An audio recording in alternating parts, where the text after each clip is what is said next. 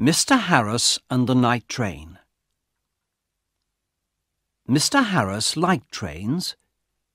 He was afraid of aeroplanes and didn't like buses.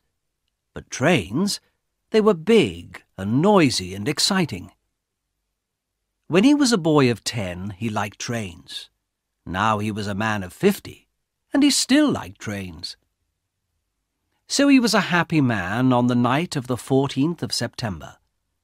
He was on the night train from Helsinki to Oulu in Finland, and he had 10 hours in front of him.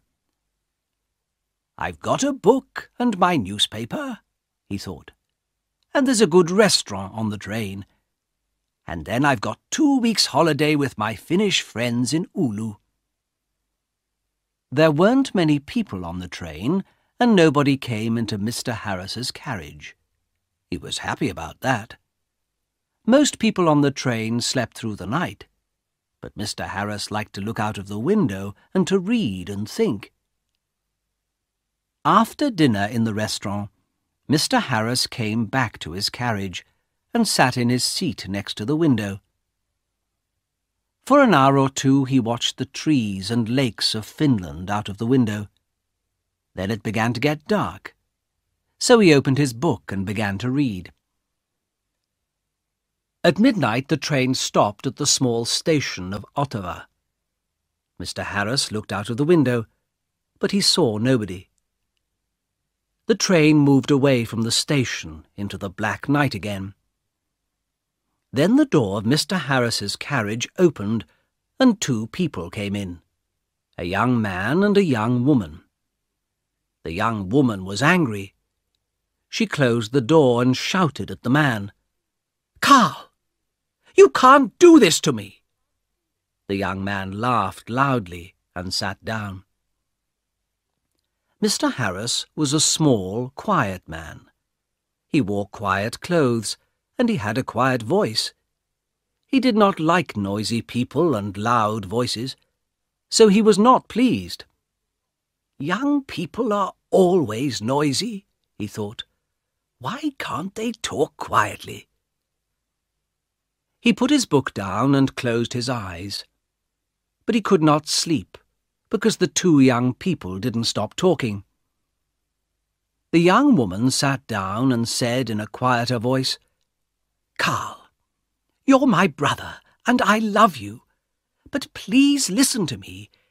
You can't take my diamond necklace. Give it back to me now, please." Karl smiled. "No, Elena," he said. "I'm going back to Russia soon, and I'm taking your diamonds with me." He took off his hat and put it on the seat. "Elena, listen. You have a rich husband, but I have no money. I have nothing. How can I live without money? You can't give me money, so I need your diamonds, little sister." Mr. Harris looked at the young woman. She was small, with black hair and dark eyes. Her face was white and afraid. Mr. Harris began to feel sorry for Elena. She and her brother didn't look at him once. "Can't they see me?" he thought. "Karl," Elena said. Her voice was very quiet now, and Mr. Harris listened carefully. "You came to dinner at our house tonight, and you went to my room and took my diamond necklace. How could you do that to me? My husband gave the diamonds to me. They were his mother's diamonds before that. He's going to be very, very angry, and I'm afraid of him." Her brother laughed.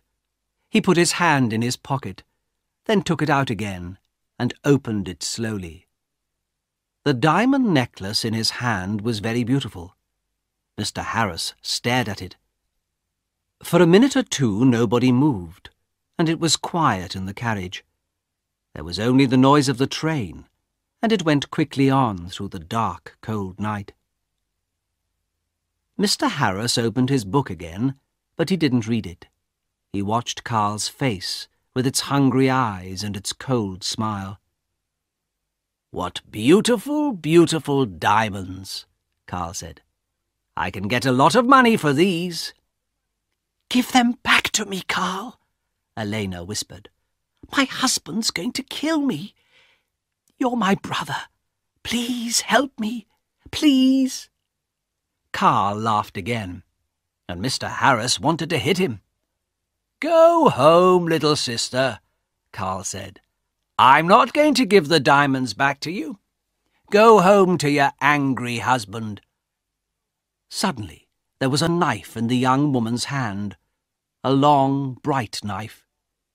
Mr. Harris watched with his mouth open. He couldn't speak or move. Give the diamonds back to me, Elena cried, or I'm going to kill you. Her hand on the knife was white. Karl laughed and laughed.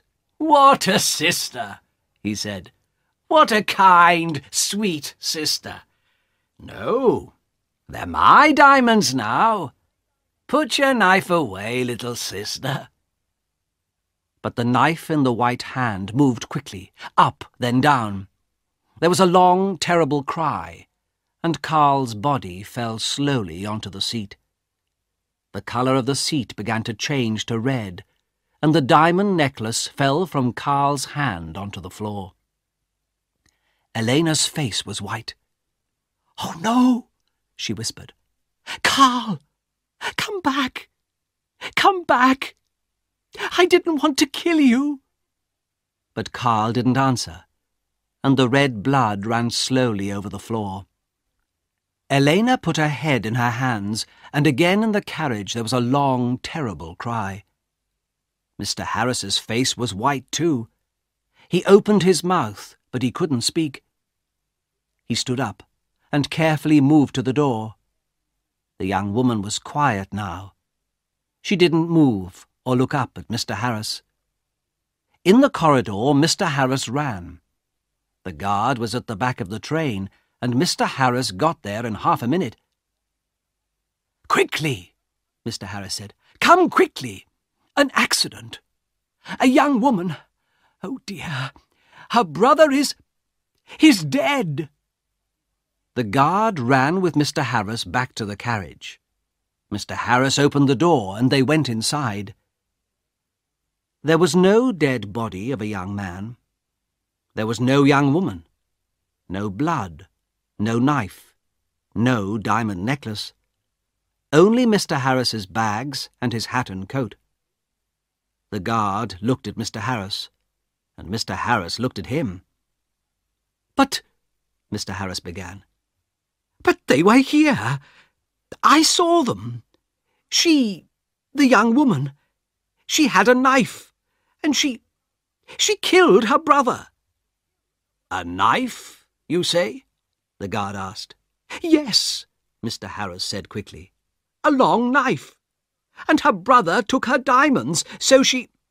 Ah, diamonds, the guard said. Was the young woman's name Elena? He asked. Yes, it was, Mr. Harris said. How do you know that? Do you know her? Yes and no, the guard said slowly. He thought for a minute, then looked at Mr. Harris. Elena di Saronelli, he said. She had dark eyes and black hair. Very beautiful. She was half Italian, half Finnish. Her brother was a half-brother. They had the same father, but his mother was Russian, I think. Was? Had? Mr. Harris stared at the guard. But she, Elena, she's alive. And where is she? Oh, no, said the guard. Elena di Saronelli died about 80 years ago. After she killed her brother with a knife, she jumped off the train and died at once. It was near here, I think. He looked out of the window into the night. Mr. Harris's face was very white again. 80 years ago, he whispered. What are you saying? Were she and her brother? But I saw them. Yes, that's right, the guard said. You saw them, but they're not alive. They're ghosts. They often come on the night train at this time in September. I never see them, but somebody saw them last year, a man and his wife. They were very unhappy about it. But what can I do? I can't stop Elena and Karl coming on the train. The guard looked at Mr. Harris's white face. You need a drink, he said. Come and have a vodka with me. Mr. Harris didn't usually drink vodka, but he felt afraid. When he closed his eyes, he could see again Elena's long knife and could hear her terrible cry. So he went with the guard to the back of the train. After the vodka, Mr. Harris felt better. He didn't want to sleep, and the guard was happy to talk. So Mr. Harris stayed with the guard and didn't go back to his carriage. Yes, the guard said. It's a famous story. I don't remember it all. It happened a long time ago, of course. Elena's father was a famous man here in Finland. He was very rich once, but he had 3 or 4 wives and about 8 children. And he liked the good things of life, so there wasn't much money for the children. Karl, the oldest son, was a bad man, people say. He wanted an easy life and money in his hand all the time.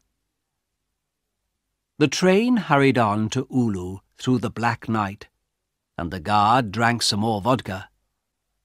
Now Elena, he said, she didn't have an easy life with those 3 difficult men, her father, her brother, her husband. One year she visited her mother's family in Italy, and there she met her husband, Di Saronelli. He was rich, but he wasn't a kind man. They came back to Finland, and Karl often visited their house. He wanted money from his sister's rich husband. Elena loved her brother and gave him some money, but Di Saronelli didn't like Karl and was angry with Elena. He stopped giving her money, and after that, well, you know the story now. Yes, Mr. Harris said. Poor, unhappy Elena. Mr. Harris stayed with his friends in Oulu for 2 weeks. They were quiet weeks, and Mr. Harris had a good holiday. But he took the bus back to Helsinki. The bus was slow, and there were a lot of people on it, but Mr. Harris was very happy. He didn't want to take the night train across Finland again.